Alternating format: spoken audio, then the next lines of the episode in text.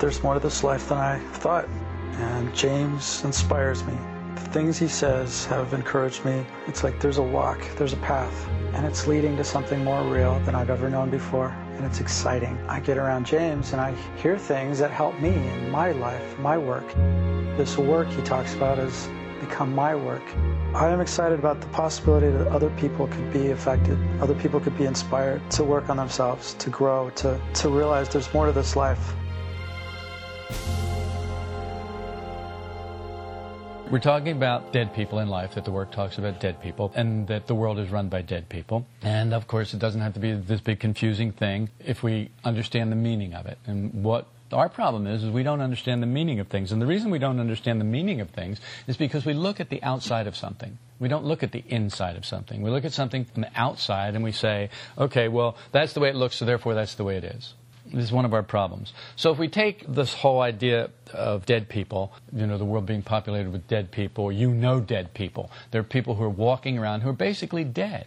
You know them. So if we take it literally, then we get that whole image of the Hollywood zombie thing, which is a big thing today, it seems like. Night of the Living Dead was an old classic cult film, and that's what kind of started it.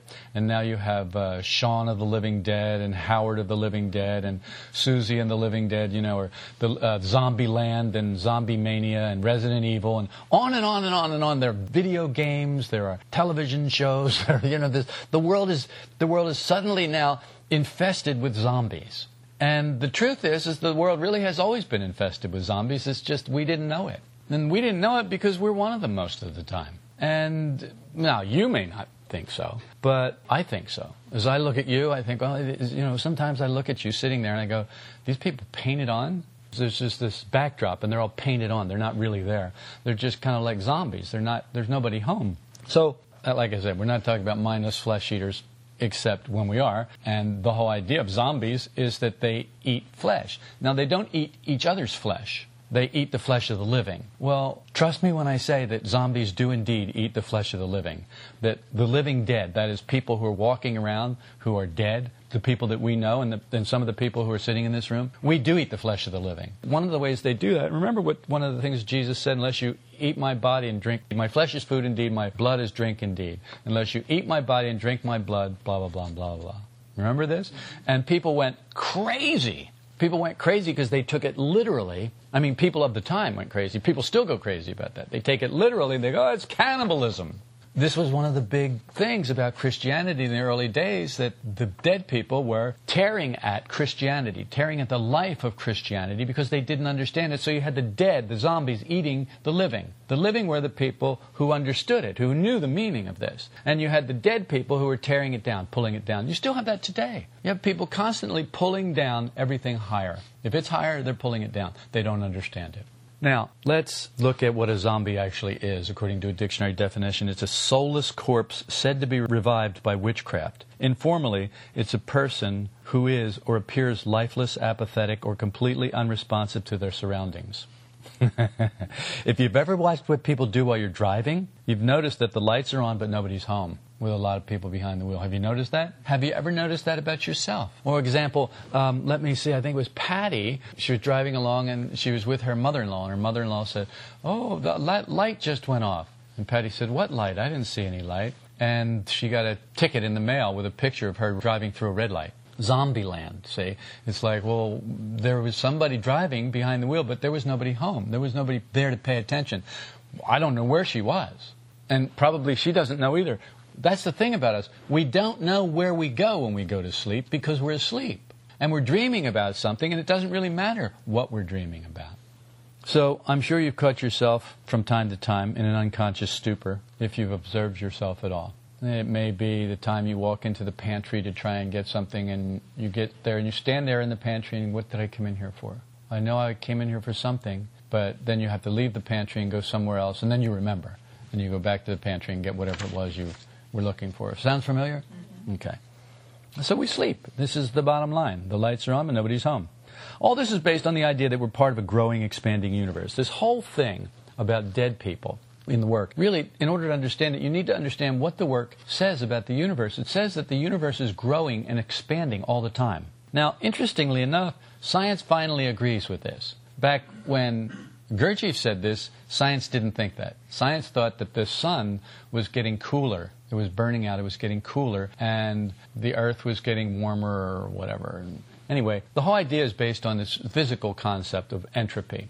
Now, to try and explain entropy is not that easy. In a sense, it's very easy. In another sense, it's not so easy. But we're going to, I'll explain two kinds of entropy. I'll explain physical entropy, then I'll explain psychological entropy, because the only thing we're really interested in is psychological entropy. Who cares about physical entropy? If Jess puts a kettle of water on and boils the water, and he takes the boiled water and he brings it over here and he sets it on the table over here, what will happen is the temperature of the water in that pot will be different from the temperature of the room. Agreed? It will be much hotter. So what will happen is there will be entropy. Entropy is an exchange of energy. So the heat will radiate out from that pot and it'll warm the room around the pot. It'll warm the room a little bit, so you'll be able to hold your hand close to the pot and you'll be able to feel, before you touch the pot, you'll be able to feel that it's warm, because it'll be radiating heat, energy. It'll be giving off energy. At the same time, the energy in the room will be exchanging with the pot. So it will be sucking the energy, the heat, out of the pot, but it will also be replacing it with room temperature. It will go to room temperature. When it finally does, when the pot and the room are the same temperature, this is known as maximal entropy. Entropy is completely maximized. It's done. There's no more exchange of energy. Very simple. Now, if you want that to change, you have to apply heat to the pot, or you have to somehow make it cold. So in order to get this energy exchange going again. In order to do that, you have to use more energy on the pot. To make it hot, you've got to use more energy, so you've got entropy starts up again. So now you have minimal entropy. That is, there's a lot of energy going into the pot. Okay, so there's a big exchange of energy. So that's minimal entropy. When there's no exchange of energy, that's maximal entropy. Now, why we're talking about this is because the work says that there is such a thing as entropy when it comes to psychology, to our psychological worlds. And this is what this is about. The whole idea that this is an expanding universe. Now, people want to know, well, how did you get zombies from that? Well, I'm interesting. And you know what makes me an interesting person?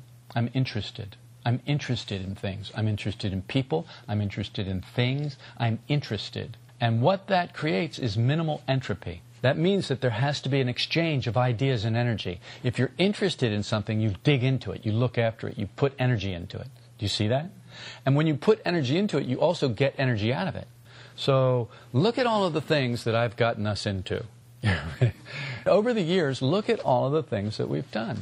I mean, I've dragged you to political rallies. Most of the people bought motorcycles when I was into motorcycles, bicycles when I was into bicycles. Everybody got ham radio licenses when I was into ham radio. Why is that? Well, because I was interested in all those things, and my interest was infectious. That's why. Because there was so much energy exchange, there was so much energy flow going on that people were attracted by that. People are attracted by energy. They're attracted by the flow of energy. They're attracted by both negative energy and positive energy. And that's why wars can go on, and that's why peace movements can go on, because people are attracted by the energy. That's what we're talking about, and that's how I came up with zombies. What does the work mean when it says the world is populated by dead people? I was getting my hair cut the other day, and when I went in, I'd called ahead and given them my name, so that means that when I get in there, someone, as soon as someone's ready, they take the one who called in. So there could be like 9 people waiting, but if somebody called in, then they get to go in. Well, there was a guy sitting there, and he was probably my age or younger, but you would have never known that. He was kind of out of shape, but not really for someone my age. For someone my age, most people in America my age are out of shape. I'm not. So why is that? Well, I'm interested in life. I'm interested in exercise. I'm interested in diet. I'm interested in doing things. I'm interested in going places. I'm interested in being with people. I'm interested in talking to people. I'm interested in going and working with people in different countries, different cultures. I'm interested in this work. I'm interested in what this energy that comes from higher, is all we can say, from the conscious circle of humanity. I'm interested in that. And there's this constant flow going on. So because of that, I stay fit. Well, I sat down next to this guy, and I looked at him, and he just kind of had his head down, and he had a big belly, bigger than Rex's belly. And, you know, you see this all the time. It's not something that's unusual. You see people like this all the time. And he was just basically dead. There was nobody home. So the girl called me, and I went, and he sat there, and I went to get my hair cut. Hi, how are you? And I went through the whole thing. We talked, and I did all the stuff that I did. At the end, as she was taking the thing off, you know, they put that, what is that? Cape on you, yeah. I was the Cape Crusader for 15 or 20 minutes while I was having my hair cut. She's a young girl, probably in her 20s, early 20s. And she's cut my hair before. And she says to me as she takes the cape off, "I like you, James." You're really sincere. It's like, "I like you, James. You're real people." And then she said, "I get a lot of bleep in here." And what she meant was zombies. "I get a lot of zombies in here. I get a lot of dead people in here. I get a lot of people who just are not alive." And that's really the bottom line, isn't it? You know when somebody's alive, and you know when somebody's less alive. And really, that's what the work is talking about. Now, you can find people who are alive in life, but it's very rare to find people who are alive in life and alive internally. There are people who are interested in things in life, but that doesn't make them living beings. That just makes them interested in something in life. That interest could be attracted by life. That could be something that they have no choice about. It's mechanical interest. Do you see the difference? Then there is a directed interest, a directed attention that is very different. And it comes from inside, and it can be placed on something outside in order to get meaning from it, to draw impressions from it, to feed internally on it. This is what this work is about. I don't know how people miss this, other than they just play around on the surface of the work, and they never do it themselves, and so they never begin to discover the real meaning of it inside of themselves. And the only place this work has any meaning is inside of yourself. If it has no meaning inside of you, it has no meaning for you. You cannot eat my meaning. See, the meaning that I get from the work, you can't have unless you have it in yourself. You have to get it in yourself. A dead man in a work sense is a man who no longer takes in impressions. He's bored, he's not interested, he's closed, he's not expanding with the universe. You know that the universe is expanding, that it's moving outward at a tremendous speed. Scientists have finally discovered this. The whole thing is expanding. Through radio telescopes, they found that things are moving further away. Everything is moving further apart. It's not collapsing, it's expanding. The universe is actually growing at an incredible rate. Now, when I say an incredible rate, I mean an incredible rate. It's not moving like at a snail's pace or walking, or it's not running along like a 5K run. You know, it's really moving fast in an expanding direction outward. There's no exchange of energy with such a man who no longer takes in impressions. He eats the same thing. He does the same thing. He's waiting for the bus. I remember when I was in St. Petersburg, I was teaching this work, and this was 1975. I was teaching this work to a group of people. There were probably 50 people. And one guy came, a guy who was on the board. I had this little group compared to this bigger group that wasn't teaching the work, but it was teaching something else. And I had this little group, about 50 people, más o menos, you know, more or less. And a guy showed up from the big group who was on the board, one of the guys on the board, and he showed up and he sat in the meeting, and then he started to come back all the time, and he went to the board meeting and he told the people, you know, what we're doing down here is nothing. It's just a bunch of people waiting to die. He said, well, what he's doing over there has life. He said, it really has life. He's actually giving you tools to do something about your inner state right now. Instead of just waiting for something to happen, he's actually giving you what you need to do something. Well, the whole idea was these people over here were waiting for the bus. They were elderly people, and they were just waiting to die. They'd lived their lives. How many people do you know like that who are middle-aged? They've already lived their life. That's it. They go to work. They come home. They turn on the tube. They pop a beer. They sit down in their chair. They have their drink, and they eat their dinner right there, or maybe they get up and go to the table, and they sit there and watch their favorite shows, and they drink their beers until they get to time to go to bed. Then they go to bed, and they wake up in the morning, and they go to work, and they do what they do at work, and then they come home. How many people do you know like that? Well, let's not even consider that you're like that. I mean, really, that's what we were talking about, wasn't it? In the Light podcast, we were talking about willing to do what you have to do and how difficult it is for us. And the reason it's difficult for us is because we have no valuation. The reason we have no valuation is because we're not taking in impressions. We're dead. We've reached maximal entropy. We've taken all the impressions in that we want now. And now they just all go to the same place over and over again. I was talking to somebody yesterday, and I said, you know, I had a long talk with Jess yesterday, and this person says, he's so serious. And I said, yeah, he really is serious these days. And serious is a serious sign of someone who is reaching maximal entropy. It's somebody who is not letting in a lot of new impressions. Now, the reason we had to talk is because he's not so serious as he was before. So that tells me that something happened. And sure enough, as we talked, something had happened. He's doing something that he has not been doing for a long time. And he's getting new impressions. There are new impressions coming in. Or maybe they're the old impressions, but coming in a new way. So that's what this work is about. A man who exchanges nothing with the outer world or his inner world of thoughts and feelings is a dead man. Without an interchange of energy, force, life ceases in a work sense. Oh, you're still living. You can still drive your car. You can still spend money. People will still send you credit cards. They'll still send you credit cards, and they'll encourage you to run up debt, and they'll encourage you to keep going to your job and keep paying the debt, and they'll encourage you to stay ahead of it, or at least to stay even with it, so that they're making a lot of money off the interest. And they don't really care if you ever pay it off, as long as you just keep on making payments. That's all they care about. Why? Because they're feeding off of you. That's the dead, that's the zombies eating other zombies in this case. And if that's what you're doing, then you are a zombie, then you're asleep. If you're just living in debt, then you're asleep. Because that is not taking in new impressions. Can you see that's maximal entropy, psychologically? People in life strive for equilibrium between the outer and the inner. That's what people in life do. They want to get everything just so to enable them to have uninterrupted sleep. People work to retire. Well, what are you doing? I'm going to retire. What are you doing? What are you working for? I'm working for this vacation. I'm working to get away from this work. Why? Because I hate working, so I'm working just so that I can stop working. What a life. Really, what a life. First of all, I haven't worked for money in 40 years. I won't do it. Now, this has its ups and downs, because people will take as long as you will give. Zombies will take as long as you will give. It's amazing to me that someone would have the audacity. Connie said to me the other day, how could someone ask you to give 3 months of your life for nothing? How can people do that? It's easy. All you have to do is be asleep. All you have to do is be asleep to the way the universe works and not understand that you have to pay for everything. I actually had someone say, this is really funny, they wanted me to take 3 months of my life, go and live in a foreign country with them. And then one of their family members said, you have to pay for his ticket to get here? Why? Why do you have to pay? Now, some people will never get this. They will never get this at all. They'll agree, well, really, why should I have to pay? I mean, he's getting to come to a foreign country and he's getting to live here for free. And we're going to feed him, and we're going to give him room and board, and we'll be really nice to him. It's like, yeah, and my time is worth nothing, right?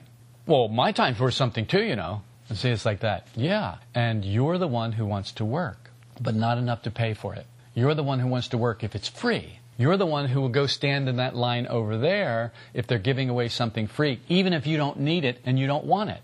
How many people will go and pick up something that's free that they don't want? Then they'll go home and they'll say, well, I could give it to so-and-so, or I could throw it away, or I could do this. Look at you. You know you do this. This is you. If it's free, you'll take it. But I know there's nothing free. Nothing. Everything has a cost. Everything. Everything puts something in or out of balance. And all you have to do is be awake to look at this. It's obvious. It's clear. What you sow, you reap. What you take, you will pay back. What you give, you cannot give away. The way this universe works is you cannot give away what is eternal. It can only increase. We don't know that. So we have this problem. To be psychologically or spiritually dead, to be a zombie, means there's no interchange between the outer and the inner. And like I said, this can happen in midlife. Some old people aren't old, while some young people are already zombies, having reached maximal entropy. Complacency. Complacency, incidentally. You know what complacency is? I know you don't. So I always look up these words in the dictionary and have a definition for them, because I know you don't know what they mean, because you speak the language, you don't understand it. Everybody speaks their language, they just don't understand it. It's called the confusion of tongues. Oh, now you're just... No, this is what the work teaches. Don't get angry with me. The confusion of tongues. People think they know what they're saying, and they think other people understand them. But this is not true. Complacency is a feeling of smug or uncritical satisfaction with oneself or one's achievements. Did you know that? No. Yeah, I feel it. A feeling of smug or uncritical satisfaction with oneself or one's achievements. The great danger in life is sleep. But we don't see it as a danger, but rather a coveted state where we imagine that everything will be perfect and we'll be happy. And I promise you, you won't be. And how I know that's true is I look at you now and I see that you're not happy and you are asleep. So I can verify that sleep does not make people happy. Imagination doesn't really make people happy either. It just makes them drunk.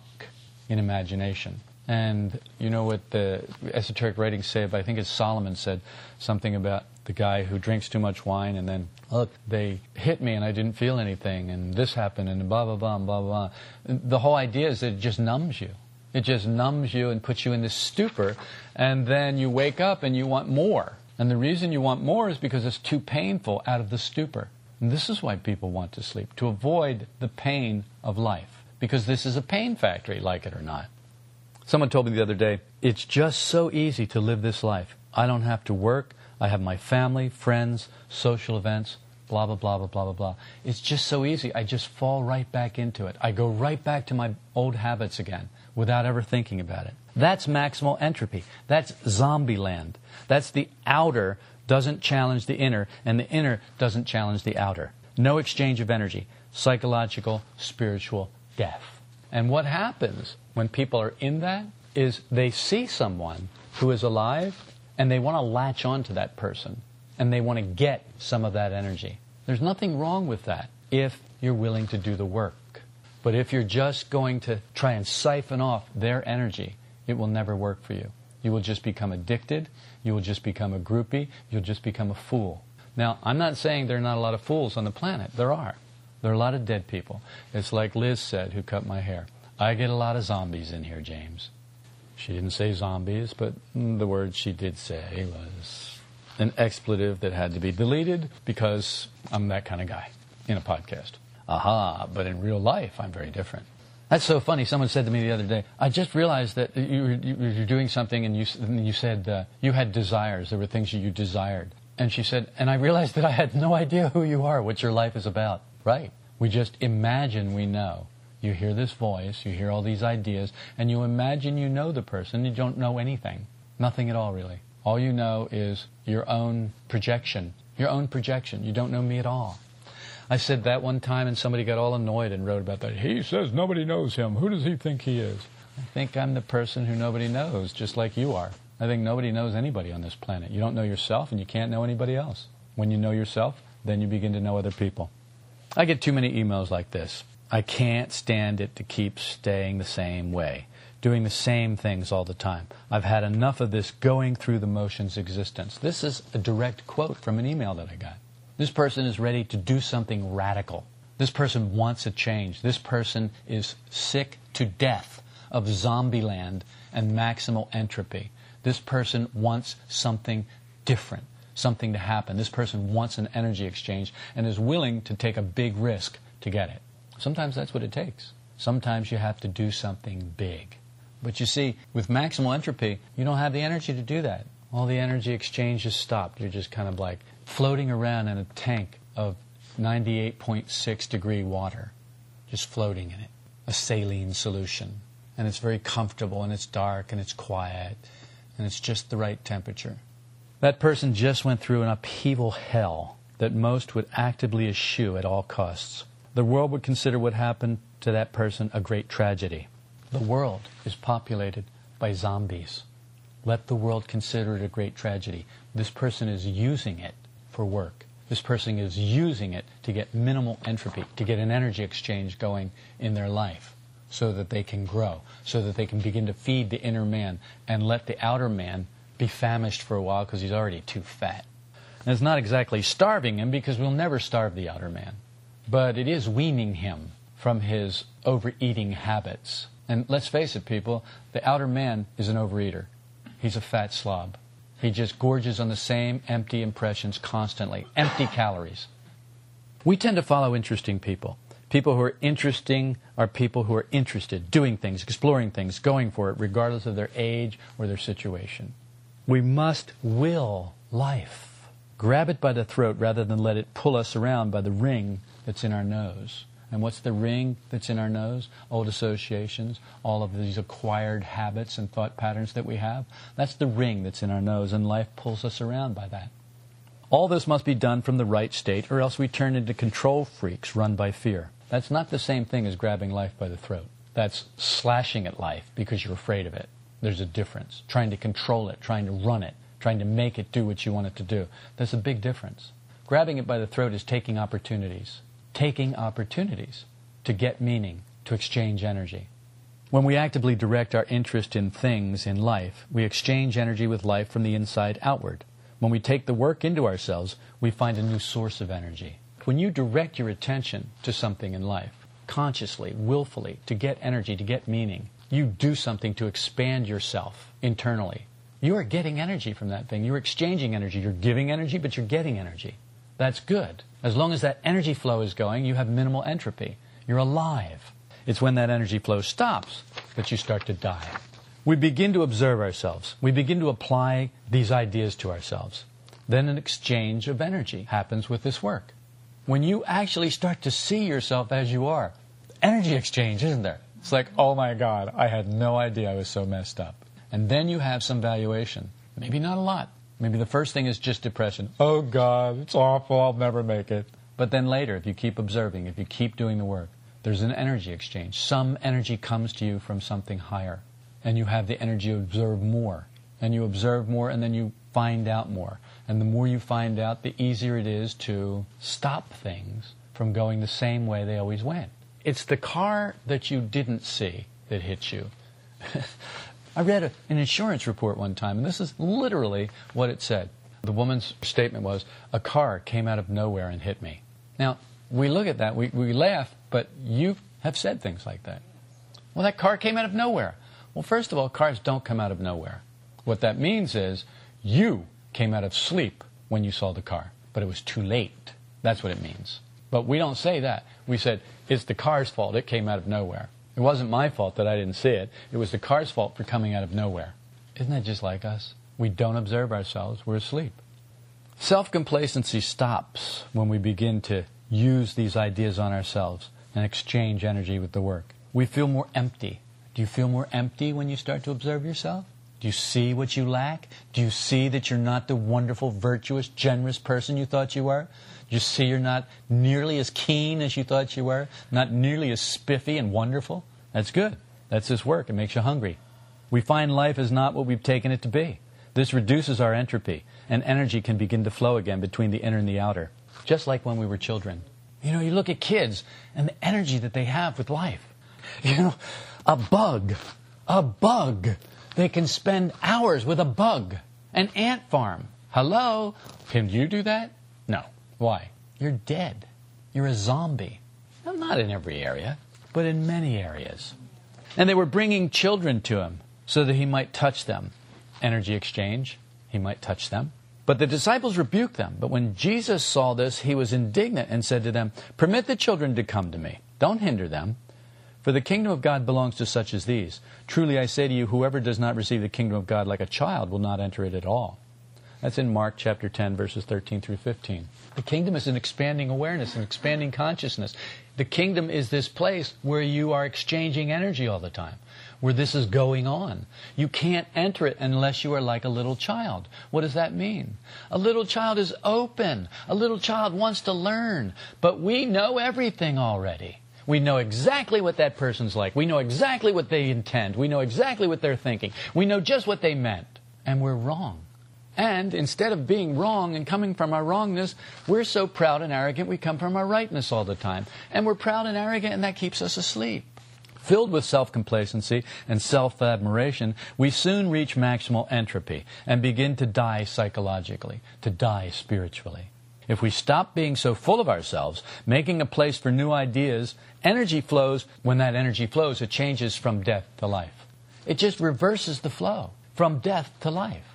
When we start to observe ourselves and see that we're not as wonderful as we thought, then we're not complacent anymore. We're not so smug about our achievements or with ourselves. We haven't reached it. We haven't attained it yet. We look at life and we see that no matter what we have in the outer, I don't care what kind of a car you drive, who you're married to, what your salary is. I don't care where you live. I don't care about those things. I care about what is going on in your internal world. That is what interests me. That is why I travel all over the world and work with people. That's why I give my time and energy, because I'm interested in inner development. And when you find the pearl of great price, that is someone somewhere in the world who's actually willing to work, actually willing to do something, it's amazing what you'll do for that person. The universe will tax every grain of sand on every planet in every galaxy to help that person, because this is all about self-development. And that's what the universe wants us to do, because that's what you were created to do, is to develop yourself. We must see. We have to undergo metanoia. We need to take things in a new way, get new impressions if we want different energy. Metanoia, again, changing your mind. Most folks can't take anything that goes against self-love. We talked about this yesterday. This is living death. It will turn you into a zombie. Zombies stick together. Let the dead bury their dead. Remember that? When we really begin to observe ourselves properly, according to the work, sincerely, we realize we're not the virtuous, good people we thought we were. This makes us, false personality, more passive, so that energy can flow from higher sources, giving us new energy. Yes, it's hard. Yes, you get hungry. Yes, you get disgruntled with yourself. Yes, that's true, you do. Yes, you can even get depressed, but you can get out of it. Esoteric teachings are to reduce entropy. This is hard on self-love, but you're a lot tougher than you think. A lot tougher than you think. You're wrong more often than you know. I mean, trust me on this. You are wrong much more often than you know. And if you could come from your wrongness rather than your rightness, it wouldn't be such a problem. You wouldn't laugh when you heard you're wrong more often than you know. I would be saying to you, you're right more often than you know. And you'd be saying, I don't think so. But now, I tell you, you're wrong more often than you know, and it's a shock. Study the Sermon on the Mount, chapter 5 of Matthew. It's all about giving you an opportunity to stop thinking that you're right, which increases spiritual death. You know, you think you're right, you're just increasing spiritual death. When you're right, you're dying. Do you get this? When you're right, you're dying. Being right is being dead. I don't know how to put it any clearer. Being right is being dead. No, it's being happy. No, it's being dead. And that's why you're happy, because you're in imagination, you're in sleep. It's turning you into a zombie. Every time you see that you're wrong, you let in new energy. Every time that you see that you're wrong, it's a shock. You let in new energy. That's why when I said, you're wrong more than you know, it let in new energy and you laughed. You felt lighter. Empty yourself of empty self, as they say, to start a flow of higher energy into your internal world. Begin the healing process from zombie to new man. You can do this. It's doable. It's possible. Yeah, it takes small steps, and it takes consistent effort. You have to do it according to the way the work tells you how to do it. You have to obey the work. You can't obey yourself. You have obeyed yourself and your parents and the world. This is where it got you. Oh, you may say to yourself, well, that's not so bad. Fine, then stay in your self-complacency, zombie. Stay with your achievements, then fine. If that's enough for you, then you're dead. There's no more energy exchange. You've reached it. You've reached your maximum. You've reached maximal entropy, which is spiritual death, or at least the beginning of spiritual death. Often the practical application of these ideas sounds like it's going to be easy. The ideas sound great. When we actually run into a situation or person who's being a little more difficult than we'd like, we find it's not as easy as we thought it was going to be. If you've hit a snag with some aspect of this work and its practical application in your everyday life, I invite you to write James at solidrockvista.com. Sometimes a fresh perspective is all it takes to get us back on the right track.